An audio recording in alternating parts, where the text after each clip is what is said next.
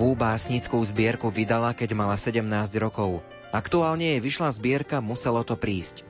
Báseň s rovnomenným názvom minulý rok obletela sociálne siete. Andrea Ák svojimi básňami spája ľudí. K čítaniu vedie aj svoje deti.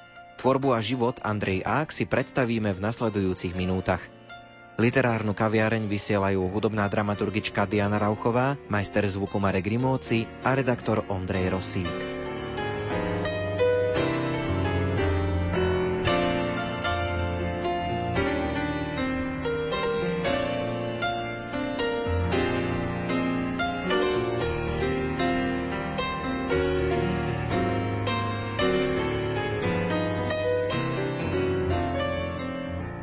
Vaša prvá básnická zbierka vyšla, keď ste mali 17 rokov. Kto vás privádzal k písaniu? Ja som začala písať naozaj ešte skôr, ako som sa naučila písať, dá sa tak povedať, pretože som svoje krátke verše začala vymýšľať na členov rodiny. Boli to také zábavné dvoj, štvor veršia. Prvým, kto ma viedol k poézii, boli asi členovia literárneho klubu v Nových zámkoch, do ktorého som sa dostala asi možno 14-15 ročná. A v tomto veku som sa zrazu obklopila väčšinou staršími básnikmi, poetkami, ktorí mi veľmi dávali inšpiratívny hlavný nádych celej tej mojej tvorbe. Začalo to tak, že som tam prinášala tie svoje básničky, oni si ich čítali, čítali sme si ich navzájom, potom sme organizovali rôzne literárne večery a jeden z nich bol aj môj. A na tento literárny večer boli pozvaní dvaja spisovatelia, Kondrot a Fuchs, ktorí si vypočuli túto moju tvorbu, prišli s tým, že by bola vhodná na vydanie. Spomenuli, že táto básnická zbierka na ten čas by stála 15 tisíc korún. V tom čase ja som bola študentka, ani som na také niečo nepomyslela. No ale na tento môj večer bola pozvaná aj moja profesorka zo strednej školy a tá mi na druhý deň povedala, že sa rozprávala s pánom riaditeľom školy a že túto zbierku mi budú sponzorovať. Takže takýmto spôsobom som prišla ja k mojej prvej básnickej zbierke, ktorú som nazvala Bariéra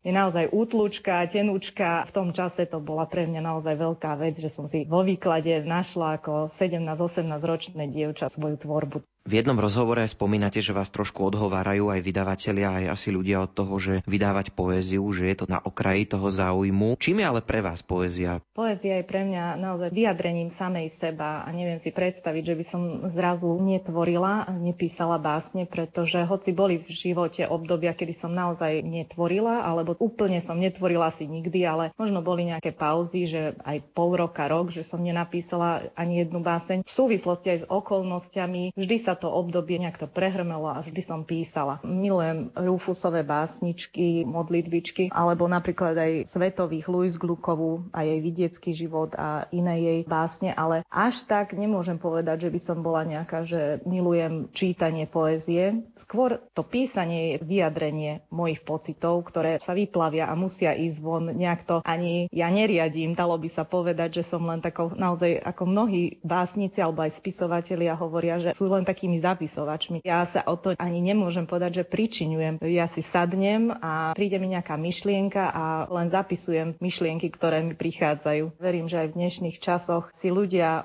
opäť nájdu k nej cestu. Myslím si, že teraz je ten čas. Prichádza čas poézie. Napriek tomu, že je veľmi prozaická doba, cítim, že tí ľudia objavujú znova čarot poézie, pretože pár slovami, ktoré sú trefne ako kamienok do mozaiky dané presne tými slovami osloví sa viac ľudí ako možno hrubým románom.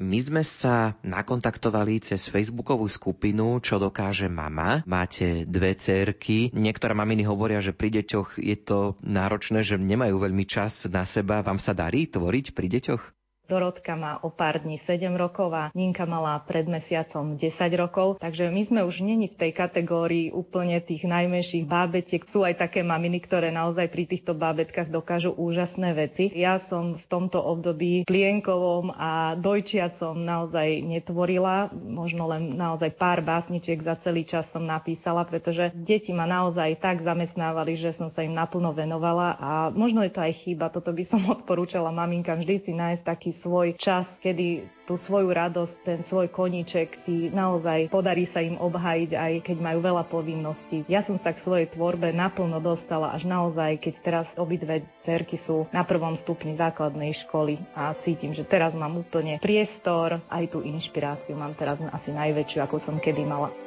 thank you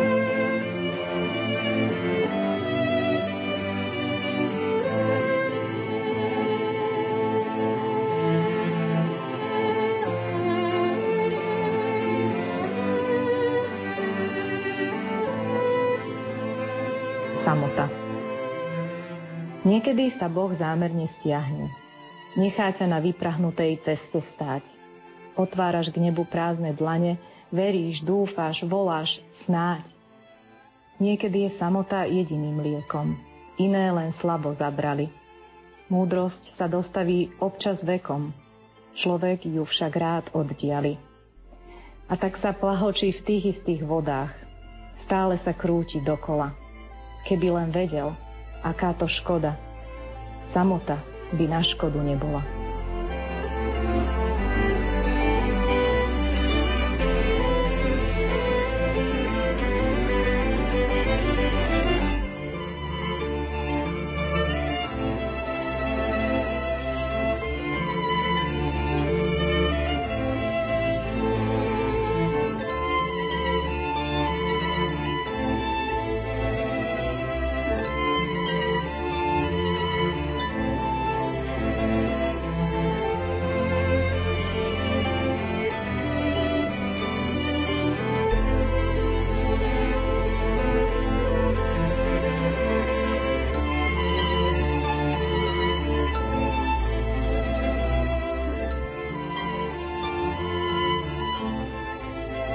Takom dlhšom čase vám minulý rok vyšla básnická zbierka Muselo to prísť. Môžeme v nej čítať vaše básne, ale sú tam aj iní ľudia, ktorí za tým všetkým stáli. Spomeňme ich, lebo vy máte takú neuveriteľnú schopnosť prepájať ľudí, ktorých ani nepoznáte. Kto na nej spolupracoval, lebo ona je graficky pekná.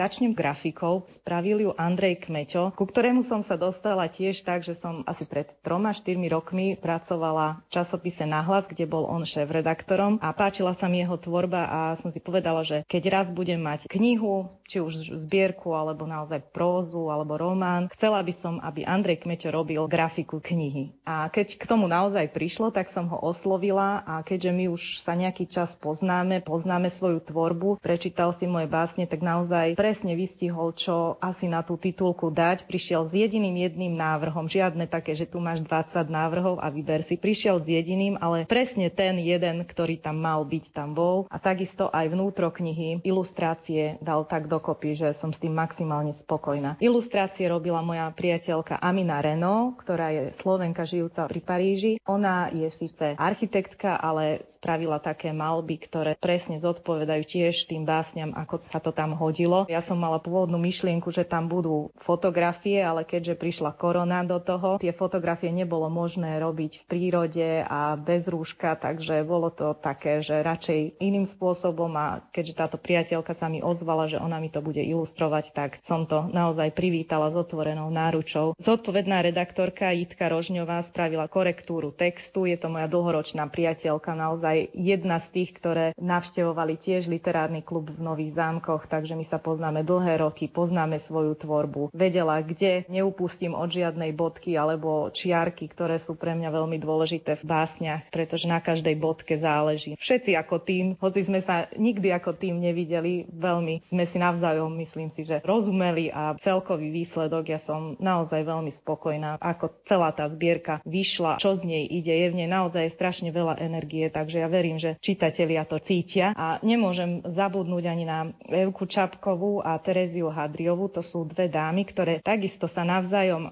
myslím, že ani nepoznajú. Evka Čapková je dáma, ktorá jedného dňa nahrala jednu klavírnu skladbu, tým zhudobnila moju báseň, muselo to prísť, ona to jednoducho zavesila na sociálnu sieť a zrazu to malo strašne veľa videní. Táto Evka nevedela písať noty, ona to hrala podľa intuície a podľa toho, čo vedela a noty na to napísala sestra Terezia Hadriová, ktorá sa zase jej ohlásila, že ona k tomu napíše noty. A bolo to tak úžasné, že ja som tieto noty dala ako predsádky do básnickej zbierky. Sa mi to veľmi páčilo. Obohatiť to aj o to, že kto vie hrať na nejakom hudobnom nástroji, tak si môže zahrať túto skladbu.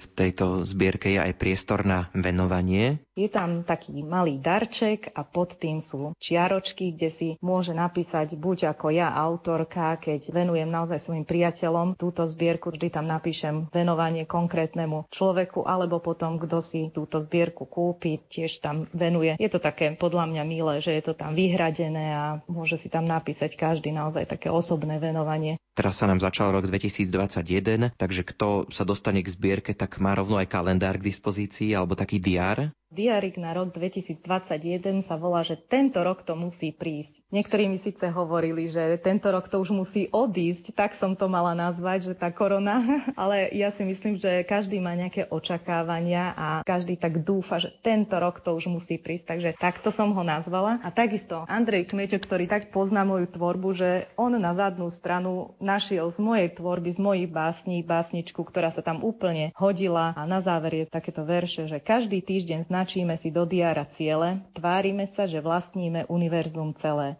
a Boh sa zabáva na našich plánoch. Zabudni na zajtra. Dnešku povedz áno.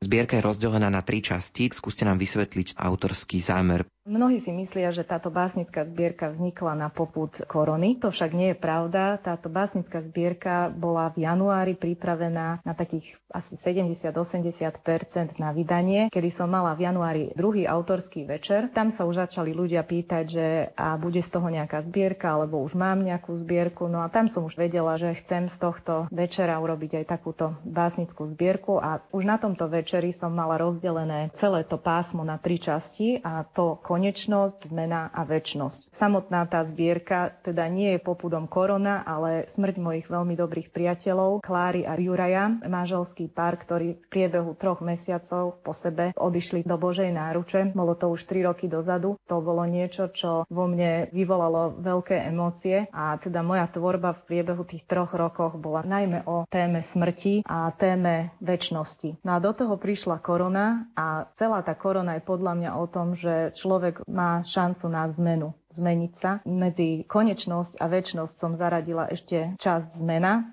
a do tej som zaradila aj túto báseň. Muselo to prísť, ktorá aj dala celej zbierke potom meno.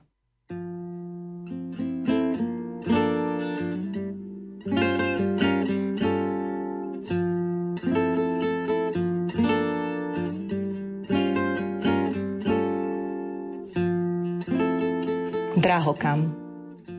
Maríš všetky plány, brúsiš moje hrany.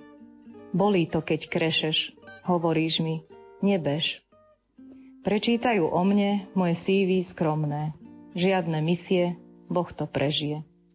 Hľadám si chodníčky, nie cez les, cez kríčky. Prekážky podleziem, svetom sa preveziem. Všetko svedčí o tom, idem vpred. A ty zatneš do živého, kde je stred. Bolí to, keď krešeš, ego pritom besnie, keď ukuť ma chceš na svoj obraz presne. Neuniknem z babelo do bezpečia skrýše. Básnikovi v bolesti najlepšie sa píše. Keď sa slepec opýta, ako vyzerám, ty odpovieš za mňa, ako drahokam.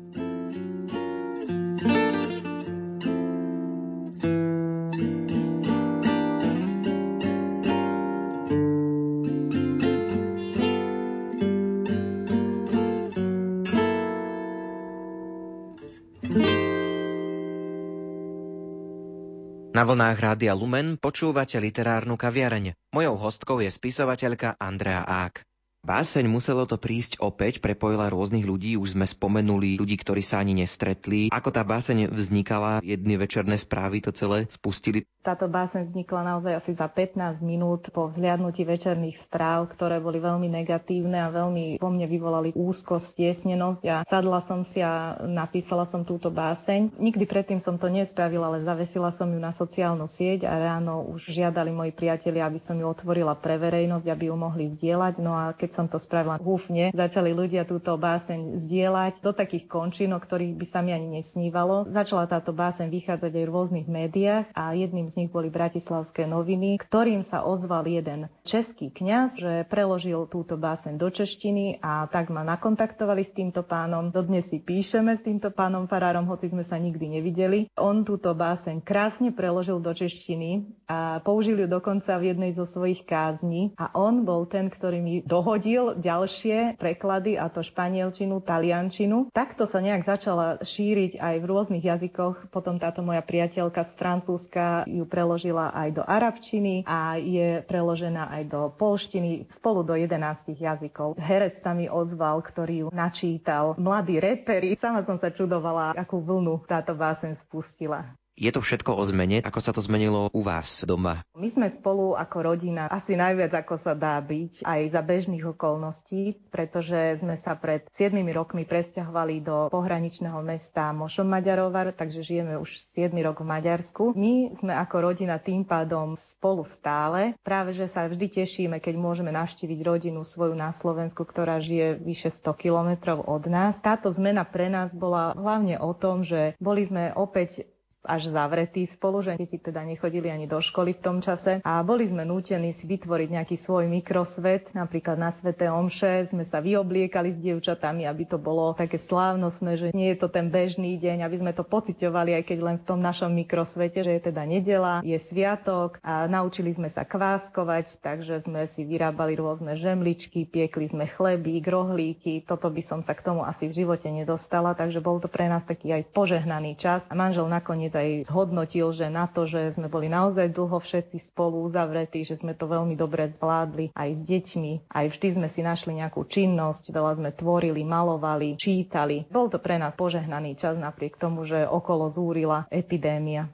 Je to cítiť aj z vašich básní a vy sa k tomu aj verejne priznávate. Aj teraz sme spomenuli, že na Svete Omše pred televízorom sa poobliekate. Kto vás privádzal k viere a aké miesto má viera vo vašom živote? Určite to je moja mama, ktorá nás viedla k viere, ale aj ju viedla jej mama, moja babka. Pamätám sa ako deti, keď sme pracovali v záhrade, vždy keď zvonili o 12. prestali sme pracovať a aniel pána sme sa modlili. Potom moja mama, ja si pamätám, že či sa nám chcelo, či nechcelo, my sme sa klačiačky modlievali rúženec každý deň. Ovocie týchto rúžencov a týchto modlitieb až dnes vidím. Niektoré veci zázračne sa stali a ja verím, že aj to je dôvod, že sme stále vytrvalo sa modlili. Potom už to boli rôzni kňazi, rôzne spoločenstva, ktoré ma ovplyvňovali. Žila som 4 roky v Londýne, tam som si musela nájsť nejaký ten svoj svet, kde by som chodila na svete omše. Pána Boha som sa nikdy nevzdala, nikdy sa ho nevzdám za žiadnych okolností.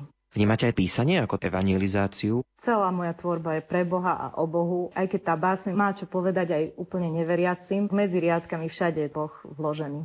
Hovorili sme o tom, že ako sa tá viera pekne odovzdáva, tak predpokladám, že u vás v rodine to pokračuje, že aj cerkam odovzdávate. Môj manžel nebol vedený k viere, je síce pokrstený, za čo som veľmi vďačná. Tá naša evangelizácia v rodine je polovičná. Je to o to ťažšie. Manžel nemôžem povedať, že je neveriaci, ale nie je praktizujúci. Samozrejme, že niekedy ide s nami na sveté omše, ale určite ho k tomu nebudem nútiť. To by malo opačný efekt. A moje deti vediem k viere. Každý večer ďakujeme za to, čo sme prežili. Každý má svoj čas, kedy povie svoju modlitbu. Každý má svoju chvíľku, kedy si spomenie na celý deň a zrekapituluje pár vetami, ako ten deň prežil, za čo ďakuje v ten deň. A je to samozrejme humorné, tie deti začnú ďakovať aj za nejaké negatívne veci, takže sa veľa aj nasmieme. Aspoň takýmto spôsobom tie nedele na tom trvám, to naozaj, že vždy Teraz sa nedá síce, ale aspoň cez TV Lux pozeráme Svete Omše. Ale určite, že by som si prijala, aby sa viac u nás tá viera rozohnila, ale verím, že to len jednoducho príkladom. Násilným viac modlením, dlhými modlitbami to asi nepôjde, pretože sama si uvedomujem, že keď som bola dieťa, tie modlitby poklačiačky boli pre mňa často únavné a nevedela som si ich tak vychutnať ako teraz. Aj tie deti, keď budeme ich aspoň ja príkladom, pevne verím, že sa neoddialia od viery, ani keď budú už samostatné a vždy nájdú v Bohu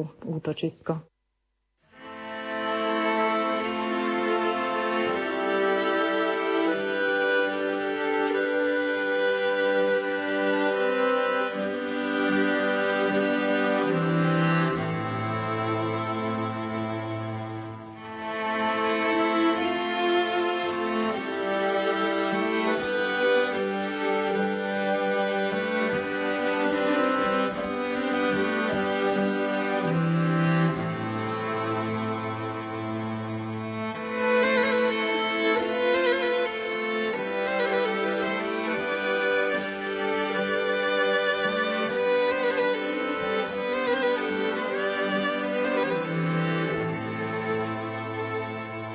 Posledný krát vydýchneš, uprac si stôl, urob si manikúru, dopí kávu, obleč si najkrajšie šaty, pomiluj sa.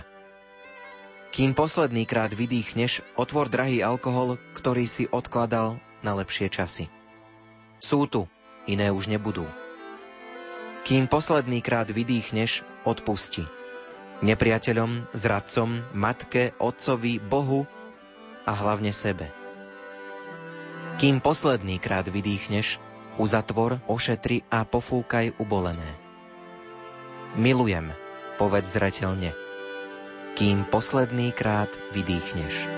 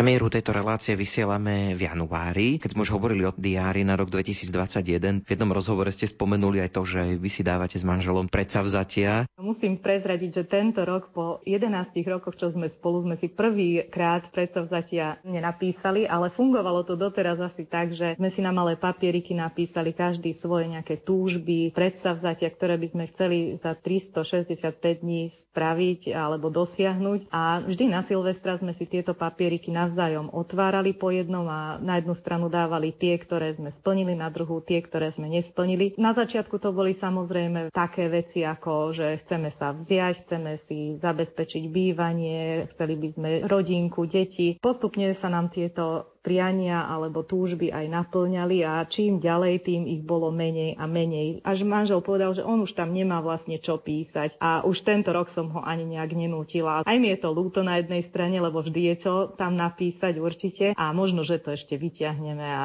budeme v tom pokračovať ďalej, lebo už 11-ročná tradícia, už by to bolo škoda, nie? Vy ste si vyskúšali aj prácou čašničky, istý čas ste strávili aj v Londýne. Ja musím povedať, že som vyštudovala čašnickú školu štvoročnú s maturitou. Ja som napríklad už ako tretiačka vedela, že chcem byť spisovateľka. Moja mama sa ma pýtala na chodbe základnej školy raz, že čím chcem byť a ja som ukázala na čierno-biele fotografie, tam bola Mária Rázusová, Martáková, títo naši spisovatelia, že ako oni som jej povedala. A mama sa chytila za hlavu a povedala, že jaj, ale vidíš, že akí sú starí, že keď budeš taká stará ako oni, tak si môžeš písať, ale dovtedy maj niečo v rukách. No a keďže som mala ja čisté jednotky a trojku z matematiky, naozaj tam mi nešla. Viac menej mama uznala za vhodné, že pod na túto školu. Ja samozrejme, že vedela som, že len chcem byť to spisovateľkou, taká škola stredná nebola. Tak som išla na túto školu, maturovala som, mám teda aj výučný list, aj maturitu. Na tejto škole som mala úžasnú triednu profesorku Darinu Stankovú, ktorá ma učila slovenský jazyk a ona ten môj potenciál, ktorý tam vo mne cítila, tak naozaj rozvíjala a pripravovala ma dokonca na žurnalistiku a nakoniec vďaka nej môžem povedať, že som v tvorbe aj pokračovala. Učiteľ je veľmi dôležitý, keď je taký motivujúci, tak ja dodnes jej za to ďakujem, pretože keby možno povedala, že a choď tam, rob toto a zabudni, tak by som možno, že stratila v tom momente nejakú chuť, lebo som bola mladá a plná ideálov, ale keďže ona naozaj bola tá, ktorá ma posúvala ďalej, založili sme v školský časopis, mohla som sa realizovať už ako šéf-redaktorka, takže vďaka nej naozaj som to nevzdala a ten život sa potom ďalej vyvíjal, že v tej tvorbe som pokračovala. Ako čašnička som pracovala len v Londýne, kde som odišla už po štúdiu masmediálnej komunikácie, ktorú som vyštudovala na Univerzite Cyrila Metoda v Trnave, ale to som mala už 25 rokov a po štátniciach som sa zobrala, lebo som to tak cítila, že chcela by som ísť troška spoznávať svet. Takže 4 roky som prežila v Londýne a okrem inej práce som tam chvíľku robila aj čašničku a paradoxne ma to bavilo. Na internete som sa dočítal, že vás baví práca aj v záhradke, tak máte takú možnosť, máte nejakú záhradku, ktorú rozvíjate? Mám len takú malú záhradku, ale naozaj z ničoho som vytvorila kúsok, kde sa dá dať aj zeleninka. Toto je môj svet, kvetinky, záhrada naozaj toto ma baví, je to taký relax, odpočinutie a v tom tichu, keď sa hrabem v tej zemi, tiež sa mi veľmi dobre predpríprava na básne robí, že sa mi tam tak utriedia tie myšlienky a potom ľahšie sa dáva na papier to, čo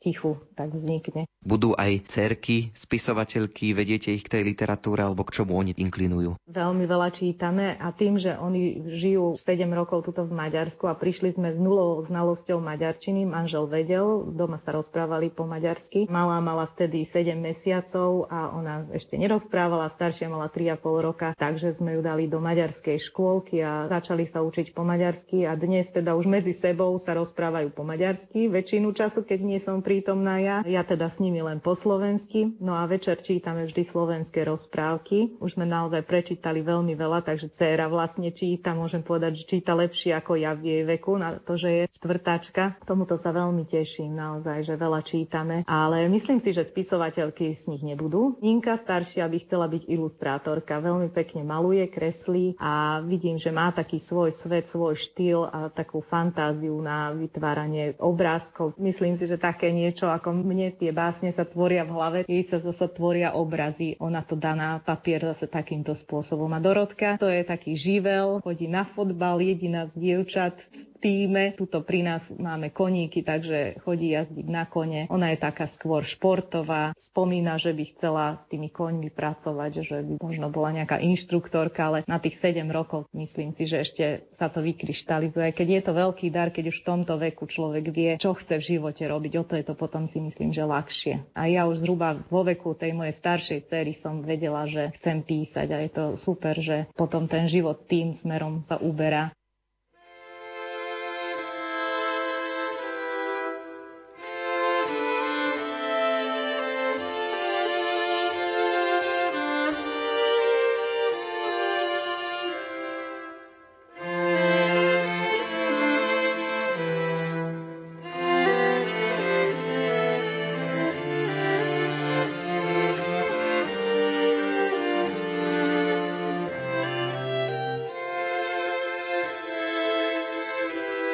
Zrkadlá